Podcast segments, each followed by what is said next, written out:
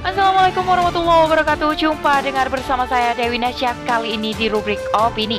Dengan judul Di mana letak keadilan dan jaminan kesejahteraan WNI Oleh Miladiah Alkiptiah. Sebenarnya Akar persoalan yang menimpa TKI di luar negeri Adalah adanya salah kelola sumber daya alam atau SDA yang ada. Mengapa banyak warga Indonesia yang menjadi buruh migran? Karena mereka tidak merasakan nikmatnya hasil kekayaan alam negeri sendiri. Bagaimana tidak? Sumber daya alam yang seharusnya dikelola dengan baik justru banyak diekspor ke luar negeri untuk kepentingan asing daripada mengutamakan kepentingan dan kemaslahatan rakyat. Selengkapnya, tetap di podcast Narasi Pos Media. Narasi Pos, cerdas dalam literasi media, bijak menangkap peristiwa kunci.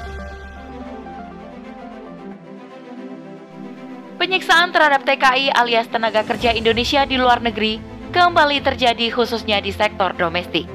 Adelina, yang merupakan satu dari sekian korban kekerasan yang terus berulang, rela meregang nyawa akibat kisah tragis yang dialaminya di negeri jiran.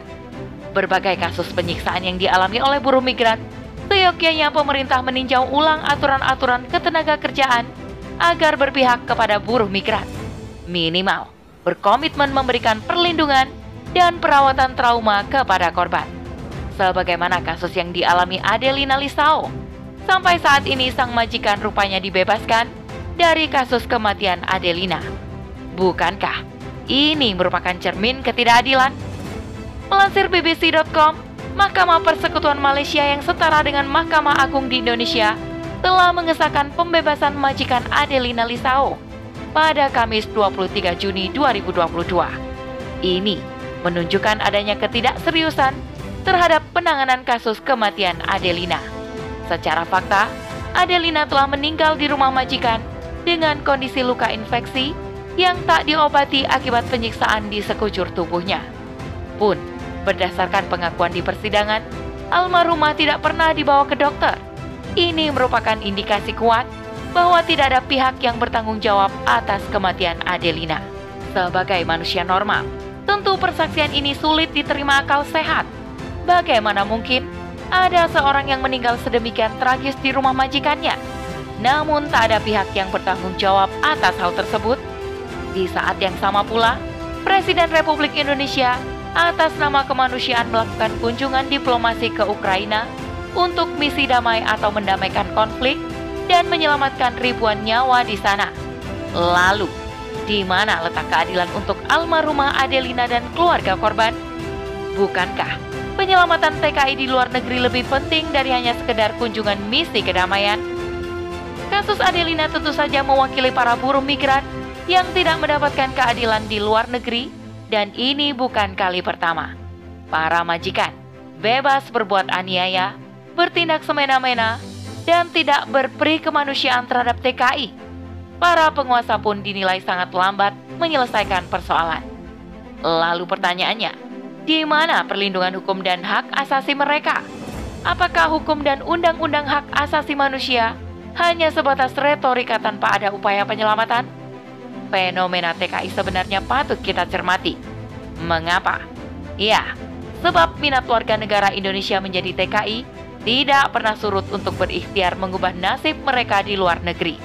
Padahal, kerap diberitakan di media tentang maraknya perdagangan manusia, pengebirian, kasus kematian, penipuan, penelantaran, pemerkosaan, pelecehan, dan juga upah tidak dibayar hingga deportasi. Pemerintah sebaiknya mengkaji ulang mengapa warga negaranya lebih memilih bekerja di luar negeri ketimbang di dalam negeri.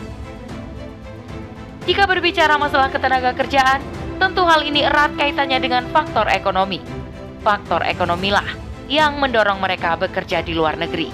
Tak dimungkiri, akses berbagai peluang kerja di negeri ini belum memadai. Peluang kerja pun saling terkoneksi dengan kualitas sumber daya manusia. Apakah karena tingkat pendidikan, atau keterampilan yang rendah, atau karena berbagai kebijakan yang memang membatasi atau memperkecil akses peluang mendapatkan pekerjaan. Ini adalah catatan merah yang patut dievaluasi agar WNI tidak lagi mengadu nasib ke luar negeri. kemiskinan atau tuntutan ekonomi yang mendesak. Sementara penghasilan sangat minim dan tidak rutin, khususnya di sektor pertanian atau industri-industri kecil, bisa saja menjadi faktor WNI memilih menjadi TKI. Maka, sejatinya yang menciptakan rasa ketidakadilan di negeri sendiri tidak lain adalah mereka para pemegang tampuk kekuasaan. Sangat terlihat perbedaan signifikan terhadap akses pelayanan dan fasilitas umum antara konglomerat dan rakyat jelata.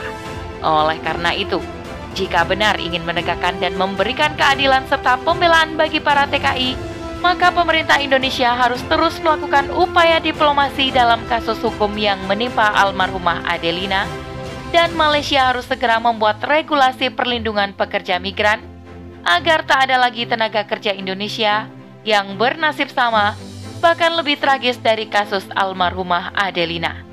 Selain itu, pemerintah harus memberikan keadilan yang merata bagi seluruh warga negaranya, sebab Indonesia merupakan negara kepulauan yang sangat memungkinkan membuat dan membuka lapangan pekerjaan seluas-luasnya, mengingat luas wilayahnya yang sangat strategis dan melimpahnya sumber daya alam dari hasil hutan, dasar laut, maupun yang keluar dari perut bumi. Sebenarnya, akar persoalan yang menimpa TKI di luar negeri adalah adanya salah kelola sumber daya alam atau SDA yang ada. Mengapa banyak warga Indonesia yang menjadi buruh migran? Karena mereka tidak merasakan nikmatnya hasil kekayaan alam negeri sendiri. Bagaimana tidak?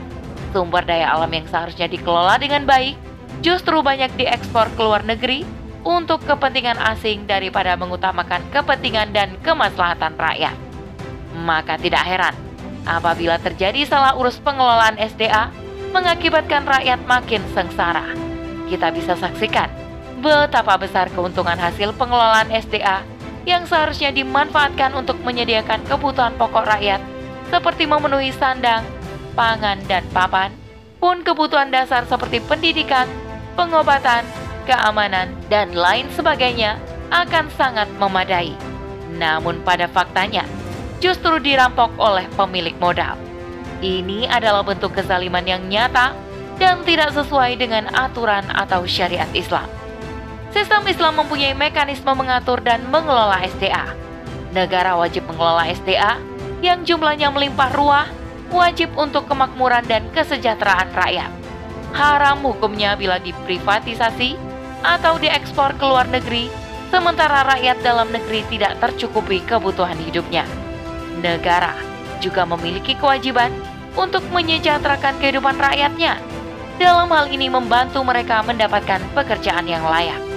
Merujuk pada hadis Nabi Shallallahu Alaihi Wasallam, beliau pernah memberikan uang dua dirham kepada seseorang yang meminta pekerjaan kepada beliau untuk dibelikan kapak Lalu Nabi memerintahkan orang itu untuk mencari kayu dengan kapak tersebut. Dalam hadis lain, juga disebutkan dengan jelas bahwasanya imam atau khalifah adalah pemimpin dan dia bertanggung jawab atas rakyat yang dipimpinnya. Hadis riwayat Muslim. Para TKI sudah wajib menjadi tanggung jawab pemerintah Indonesia, tidak hanya dalam perlindungan dan keamanan, tetapi juga dalam pemenuhan hajat hidup mereka seperti memberikan pekerjaan kepada rakyat bagi laki-laki yang mampu bekerja. Selain itu, mereka juga berhak mendapatkan dan meningkatkan kualitas dalam menunjang keahlian dan keterampilan mereka, sehingga dapat membantu mengusahakan pekerjaan yang lebih baik. Negara tidak akan membuka jalan bagi orang-orang kafir menguasai SDA dan SDM kaum muslimin melalui jalan penanaman modal atau investasi seperti yang terjadi hari ini. Namun, jika terdapat investasi yang tidak bertentangan dengan syariat Islam dan hal-hal yang mengantarkan pada keharuman, maka posisi investasi tersebut sama dengan pinjaman. Selanjutnya, kebijakan investasi di dalam Islam akan mendukung terciptanya lapangan pekerjaan yang luas dan mendorong peningkatan ekonomi dan kesejahteraan rakyat sesuai dengan koridor syariat Islam.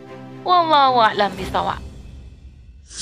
Demikian rubrik opini kali ini. Sampai bertemu di rubrik opini selanjutnya. Saya Dewi Nasjak pamit undur diri. Assalamualaikum warahmatullahi wabarakatuh.